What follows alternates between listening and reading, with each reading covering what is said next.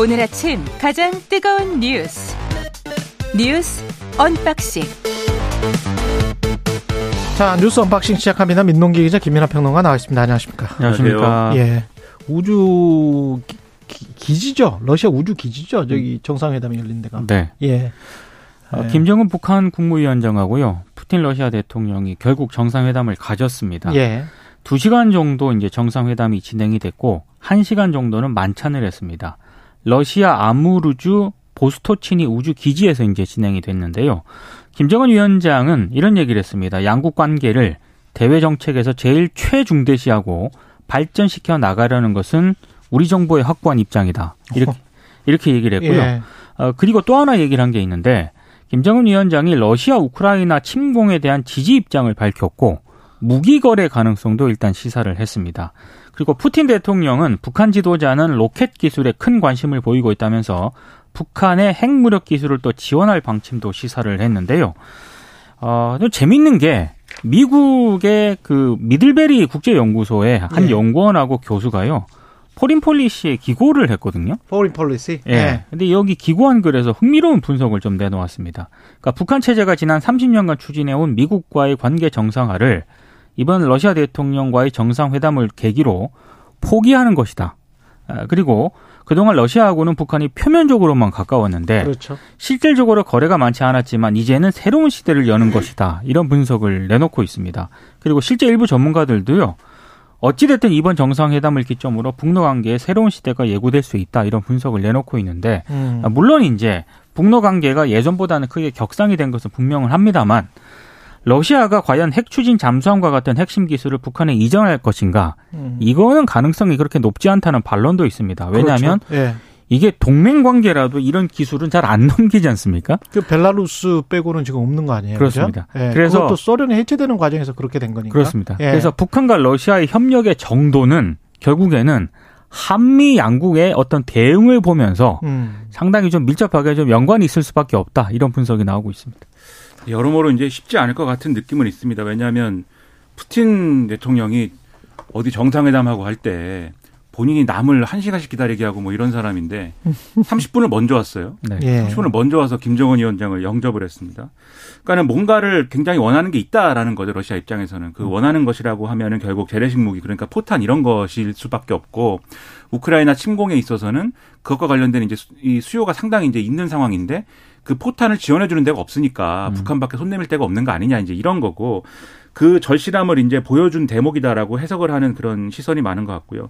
그다음에 핵 추진 뭐 잠수함 이런 기술에 대해서는 말씀하신 대로 이제 이전할 수도 있는데 그렇게 되기 어려울 거다 이런 이제 분석도 많이 나오는데 지금 묘한 거는 이 ICBM 관련 기술입니다. 그래갖고 지금 구체적으로 지금 얘기를 한 게 푸틴 대통령이 북한의 인공위성 제작을 도울 것이냐라는 어떤 현지 매체 질문에 대해서 그래서 우리가 여기 온 것이다. 이 우주 기지에 그래서 온 거다. 이 설명을 하고 그리고 김정은 위원장이 실제로 이 ICBM과 관련된 그러니까 결국 이제 위성 발사라고 하지만 그 기술을 전용하면 ICBM이 되는 것이기 때문에 이렇게 발사와 관련된 구체적인 사양이라든가 뭐 이런 것들을 굉장히 디테일하게 물어봤거든요. 이 자리에서. 근데 그런 어떤 관심도를 볼 때 가장 어쨌든 이런 이 뭐랄까 협력 관계가 짙어지는 거는 ICBM 기술이나 그다음에 위성 기술. 지금 북한이 위성을 개발했다고 주장하는 게 지금 우리는 굉장히 초보적 수준이라고 평가하는 거 아니겠습니까? 근데 만약에 러시아 위성 기술이 여기 이전될 경우에는 그게 이제 차원이 달라질 수가 있다. 이 걱정을 하는 건데 그리고 또 푸틴 대통령이 대놓고 얘기는 안 하지만 민감한 영역에서 협력할 것이다. 이렇게 얘기해 수차례 민감한 영역이라는 말을 썼습니다. 그러니까 드러나지 않은 다른 협력도 우리는 할 수 있다라는 걸 얘기를 하고 있는 거거든요. 그러니까 이런 점들이 왜 위협적이냐면 어제도 말씀드렸듯이 실제 어떤 수의 군사 협력이 이루어질 것이냐는 두고 봐야 되는 건데 뚜껑을 열어봐야 되는 건데 결국 여기에 대항해서 뭔가를 해야 된다라는 얘기가 진행이 될 수밖에 없다는 점이 우리한테는 상당히 골치 아픈 얘기가 된다는 거예요. 당장 나오는 얘기가 그러면은 이렇게 북러가 실제로 무기 거래를 공식화하는 국면으로 가면 한미도 연합훈련을 강화한다든지 이런 일을 해야 되고 또 한국, 미국, 유럽연합이 어, 대북 독자 제재를 또 하는 것도 대응 방안 중에 필요하고 러시아산 석탄 수입 감축을 통해서 뭔가 압박을 하자. 이런 얘기가 쭉 나온다는 거고 더군다나 만약에 핵 추진 잠수함 관련 기술 이전 가능성이 있다고 하면은 우리도 뭔가 이 한미 원자력 협정 이런 것들을 개정을 해서 전원축 우라늄에 대해서 이제 이 순도를 높인다던가 이런 걸 해야 되는 거 아니냐 이런 얘기 막 하거든요. 그러니까 이런 조건들이 다 군사적 긴장 강화를 불러올 수 있는 요인들 아니겠습니까? 그러니까 이런 국면으로 가는 게 여러모로 이제 도움이 되는 거냐 이런 의문이 생길 수밖에 없는 거고 다만 이제 지금 이 논의에서 조금 그래도 긍정적으로 볼 수 있는 거는 이렇게 됐으니까 중국을 이번 기회에 한번 좀 끌어와 보자. 이 논의는 지금 있는 것 같아요. 그래서 중국이 어쨌든 북한과 러시아가 근접하는 거에 대해서는 자신들의 레버리지 상실을 통해서 이게 좀 위협적이다라는 어떤 판단을 해서인지 지금 좀 뜨뜻미지근 하거든요. 그러니까 중국을 이번 기회에 좀 끌어오자라는 얘기도 있는데 반대쪽에서는 또 지금까지 너무 이제 한미가 밀착해서 그것도 이제 먹힐 거냐라는 의문이 좀 있는 상황입니다. 그러니까 이 여기에 대해서 필요한 거는 명확한 전략이다. 음. 그리고 전략을 제대로 세워서 이 난관을 타파하는 게 중요하다. 이런 얘기인 거죠. 김종대 전 의원과 잠시 후에 자세한 말씀 들어보겠습니다만은 중국이 북러가 지금 말씀하신 대로 급속하게 뭐 정치적으로 경제적으로 군사적으로 확 묶이는 거는 반, 분명히 반대를 할 겁니다. 그렇죠. 그리고 러시아 입장에서 봤을 때는 북한도 마찬가지고요.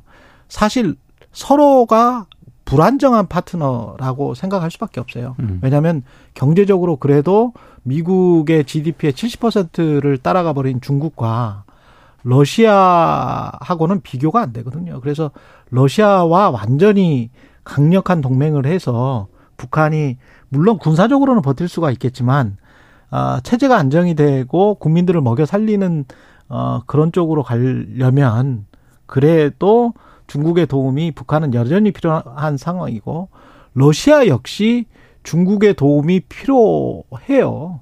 지금 여러 제재를 안고 있는 상황에서 그나마 중국이 뭘 좀 받아주고 그리고 뭘 좀 어, 수출해주고 이런 덕에 또 러시아 경제가 돌아가고 있기 때문에 푸틴 그런 모든 것을 알고 있는 푸틴과 김정은이 중국이 중국은 그렇다고 대놓고 반미냐 뭐 북한이나 러시아처럼 딱 그런 스탠스는 아니에요. 아, 그럴 수 그럼요. 없는 입장이죠. 딱 진짜. 그런 스탠스는 아니에요. 그 중국은 여러 이해관계가 얽혀 있고 지금 뭐 시간 때문에 많은 말씀은 못 드립니다만은 다른 것 때문에 좀 협상을 해야 될 음. 것들이 많습니다. 예. 옛날 무슨 실크로드 비슷하게 해서 철과 뭐 이런 거 뭐 비단 무슨 로드였죠 그게 아이언 아이언 앤 뭐 무슨 road였죠 예 그런 것들 때문에 쌓여 있는 지금 저 채권 문제랄지 여러 가지를 지금 IMF랑 협의해야 되는 문제가 있고 거기에 미국이 또 leverage를 강력하게 가지고 있기 때문에 미국 국채와도 연결이 되고 하여간 여러 가지가 연결이 돼 있습니다. 그래서 대놓고 반미는 중국은 음. 못하는 상황으로 저는 판단을 하고요. 그렇다면 북한과 러시아도 제한적일 것이다. 그럼 아. 우리가 이런 상황을 잘 이용해야 된다는 거죠. 그렇죠. 예, 이런 상황에서 잘 이용을 좀 해야 될 것 같고요. 국방부 장관은 신원식, 문체부는 유인촌, 여가는 김행 장관 이렇게 소폭 개강했습니다. 네. 일단 1년 4개월 동안 윤석열 정부 출범 이후에 3명의 장관을 동시에 교체 발표한 것 자체가 굉장히 이례적입니다. 언론들도 이례적이다라는 평가를 내리고 있는데요. 이번에 내각에 합류할 인사들의 면면을 보니까 몇 가지 특징이 있는데 첫 번째는 강경파들의 전진 배치다. 이런 성격을 좀 두드러진다는 거죠. 신원식 국방부 장관 내정자 같은 경우에는 홍범도 장관 흉상 이전을 최초로 주장을 했던 그런 인물이고요. 그리고 유인촌 문체부 장관 내정자 같은 경우에는 이명박 정부 당시 문학의 블랙리스트 연루 의혹 등으로 이미 하마평 단계에서부터 논란이 됐던 그런 인물입니다. 에, 그리고 어, 지금 뭐 김행 여가부 장관 그 후보자 같은 경우에는 지금 잼버리 파행 사태 책임론이 불거진 상황 아니겠습니까? 김현숙 지금 현 여가부 장관에 대해서. 근데 이게 주무부처 수장을 교체하는 어떤 그런 출구 전략으로 쓴 거 아니냐 이런 좀 비판도 나오고 있는 그런 상황인데요. 어찌됐든 이 강경파들의 전진 배치로 인해서 향후 뭐 야당과의 관계라든가 청문회라든가 이런 게 상당히 험하게 진행될 가능성도 있다. 이런 분석들이 좀 많습니다. 어제 말씀드렸다시피 이분들이 다 강경파적인 면모를 갖고 있어서 어제 어느 방송에 갔는데 진행자가 그 물어보더라고요. 이 세 사람 중에 가장 뜨거운 청문회 어디가 될 것 같냐. 근데 제가 우열을 가리기 어려울 것이다 이렇게 말씀드렸습니다. 그러니까 거의 이제 올스타전 같이 하는 거예요, 이거는. 예. 지금 이제 제기된 또 문제 제기나 이런 것들을 보면은 다 만만치 않아 보이는 게 신원식 후보자의 경우에는 지금 뭐 여러 가지 막말 논란 이런 게 지금 있고 좀 이따 뭐 설명해 주실지 모르겠습니다만 그다음에 과거사에 관련된 문제가 있지 않습니까? 음. 과거에 자기가 중대장 할 때 이제 의문사인 것을 이제 조작한 거 아니냐 이런 의혹이 있고 12.12 쿠데타를 두고 나라를 구하려고 나온 것 이렇게 평가를 네. 했었군요. 그렇습니다. 그리고 예. 유인촌 장관 후보자의 경우에도 지난 결국은 이명박 정권 때 뭘 했느냐를 평가할 수밖에 없는 거지 않습니까? 예. 이러면 결국은 이제 당시에 이제. 문학 그렇죠 문학의 인사들이라든가 언론계라든가 또는 이제 그 이제 국정원이 한 건데 그때 당시에 문체부 장관이었다는 거죠. 그렇습니다. 네, 본인은 아니라고 하는 거고. 네, 본인은 본인은 전혀 관련이 없다고 하는 주장하는데 거고. 예. 본인은 부인하고 있습니다. 그렇습니다. 예. 그리고 최근 이제 언론 인터뷰에서 예를 들면 나랏돈 받아가지고 지원받아서 만드는 작품이 국가의 어떤 그런 철학과 반하면 되느냐 뭐 이런 인식을 내비친 것도 있어서 아 그런 말도 있어요. 그렇습니다. 그래서 예. 이게 여러모로 좀 논란이 될 만한 건들이 많고 어. 뭐 김행 후보자의 나라의 경우에도 생각은 뭘까요? 국가의 생각은 뭐지? 국가의 생각이 대통령의 생각인가? 그건 국가주의 나 전체주의인데. 그러게 말입니다. 그리고 예. 김행 후보자의 경우에도 지금 이제 여성가족부 장관 후보자라서 전문성이 있느냐 이 논란이 있을 것 같아요. 다만 2014년에 여가부 산하기관 양성평등교육진흥원장을 지냈는데 이때 이제 예를 들면 여성들의 권리가 많이 보장이 안 돼 있다든지 이런 얘기를 막 했습니다. 근데 그건 또 윤석열 정권의 어떤 철학하고는 또 다른 거 아니냐 이런 음. 지적도 막 나올 것 같아서 우열을 가리기 힘든 이제 올스타전이 펼쳐질 것이다. 올스타전. 그렇습니다. 이런 얘기죠. 재밌겠습니다. 그리고 실종자 실종자 수색 에, 그, 같이 했었던 해병 대원의 부모 중에 한 분이죠. 네. 예. 그 임성근 해병대 1사단장을요. 예. 해병대 수색 사고 생존자의 어머니가 고발을 했습니다. 그랬죠. 네, 이 고 채모 상병과 급류에 휩쓸렸던 아들은 동료를 살리지 못했다는 죄책감에 시달리고 있는데 정작 입수 명령을 내린 윗선은 책임을 피하고 있다면서 어제 그 어머니가 기자회견장에서 울음을 좀 터뜨리기도 했는데요. 군인권센터에서 기자회견을 가졌거든요. 여기서 어, 이른바 생존 병장의 어머니가 회견에 동석을 했는데 이 병장은 사고 당일 물에 빠진 다른 동료 병사를 구하려다가 아, 숨진 채모 상병과 함께 물에 휩쓸렸습니다. 이 병장과 동료 병사 그리고 이 최상병 세명은 수영을 시도를 했지만 굉장히 좀 소용이 없었다라고 하고요. 결국 병장하고 동료 병사는 50m를 떠내려가다가 간신히 구조가 됐는데 최상병은 결국 구조되지 못하고 물속으로 사라졌습니다. 이 병장의 어머니가 어제 이런 얘기를 했습니다. 본인이 생사 갈림길에서 돌아온 사고였는데도 불구하고 처음으로 통화를 했을 때 내가 최상병을 못 잡았어라고 하면서 울었다. 이렇게 음. 얘기를 했다는 거고요. 그리고 이 어머니가 아들을 본 것은 사고일로부터 16일 만인 지난달 4일이었다라고 합니다. 이 생존했던 이 병장은요 외상후 스트레스 장애로 병원 치료를 받고 있다라고 하는데요. 어제 이 병장 어머니가 정작 입수 명령을 내렸다던 사단장은 현장에서 포병 부대가 제일 문제라면 잔뜩 혼을 낸 이후에는 본 적이 없다고 한다 이렇게 얘기를 했고 네. 아, 특히 대원들은 그저 당신의 입신 양명을 위한 도구였느냐 또 이렇게 또 강하게 좀 비판을 하기도 했습니다. 그러니까 이 사병 이 병사들이 이런 어떤 위험한 일을 하는 거에 대해서 이런 윗선이라고 하는 이런 간부들 그리고 사단장 이런 사람들이 사단장이 카톡으로 직접 명령을 한 게 지금 문자가 있죠. 그렇습니다. 그렇죠? 네. 예. 그러니까 이런 사람들이 이걸 구조 작업이다라고 생각을 하는 게 정말 구조를 위해서 정말 병력이 필요해가지고 거기 투입했다 이런 게 아니라 음. 이걸 좀 보여줘야 된다. 그래서 음. 여기서 열심히 하는 해병대의 모습을 보여줘가지고 국민들 또는 위, 자기 위에 있는 사람들한테 좀 긍정적인 평가를 받아야 된다. 이런 생각을 한 거 아니냐라는 거예요, 결국은. 그리고 그 카톡 내용의 문자도 그런 거였잖아요. 그렇죠. 홍보가 예. 잘 되고 있다. 이렇게 얘기를 하지 않습니까? 음. 그런 이제 메신저에서. 그리고 그런 차원에서만 얘기를 하다가 정작 이렇게 문제가 발생하고 이런 사망 사고가 이뤄지, 이뤄지니까 아무도 책임을 안 지려고 하고 국방부 장관도 여기에 대해서 뭐 이게 어떻게 됐다는 건지에 대해서 왜 이 혐의가 걸린 사람들을 혐의를 빼는 어떤 그러한 어떤 일에 자기가 연루가 됐으면서도 여기에 대한 뭐 명확한 입장이나 이런 것도 없이 지금 뭐 야당이 탄핵한다고 하니까 내가 그만둘 수밖에 없다 이런 말을 하면서 빠져나가지 않습니까? 음. 그리고 후임이라는 후임이라고 지금 지명된 분은 이런 문제를 오히려 더 이제 심각하게 만들 것 같은 그런 분이잖아요. 예를 들면은 이종섭 국방부 장관하고 신원식 의원하고 비교할 때 누가 더 정치적이고 누가 더 윗선의 눈치를 더 많이 볼 것 같은지 누가 더 정권 코드를 더 열심히 맞출 것 같은지 지금 명확 관화하지 않습니까? 예. 신원식 의원의 경우는 앞서 좀 설명을 안 했는데 여러 가지 정치적 막말이나 이런 것들을 여러 가지를 한 게 지금 당, 당, 당장 도마에 오를 거지 않습니까? 문재인 간첩, 네. 문재인이라는 악마를 탄생시킨 초대 악마인 노무현이라는 자가 대통령이 된 겁니다. 2019년 7월에 이렇게 이야기를 했고 반역, 반역, 반역. 2016년 촛불 반역, 문재인 땡땡땡. 뭐, 예. 그, 국방장관 되시는 분이, 이런- 예, 땡땡땡 따는 건 시간 문제.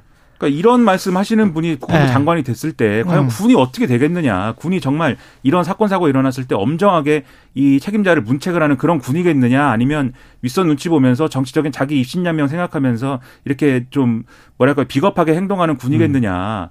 이 생각 안 할 수 없는 거거든요. 그리고 이렇게 제대로 안 갈 것 같으니까 앞으로 군이 그러니까 이런 생존자 이 이 분의 어떤 이 가족이 이렇게 나서서 이 문제를 바로잡기 위한 어떤 일을 해야 된다고 생각하게 되는 거 아니겠습니까? 그러니까 군이 제대로 갈 수 있다. 군이 앞으로 이런 일을 명확히 처리할 거다. 라는 어떤 목표를 달성할 거다라는 거를 정권 차원에서 보여줘야 되는데 지금 다 도망만 다니고 대통령도 여기에 대해서는 한 말씀도 안 하고 오히려 대통령이 일사단장 구원해 주려고 이런 거 아니냐라는 의혹을 받는 이런 상황을 어떻게 좀 어, 해소할 것이냐에 대해서 깊은 고민을 좀 해보기 바랍니다. 국방장관 후보자가 12.12에 대해서 나라 구하겠다고 어, 구해야 되겠다고 나왔다고 봐요. 이거는 군사 반란이라고 대법원에서 이미 확정 판결이 났고, 아, 그럼요. 예, 네. 군사 반란의 수괴가 전두환이나 이런 사람들 아닙니까? 근데 나라를 구하겠다.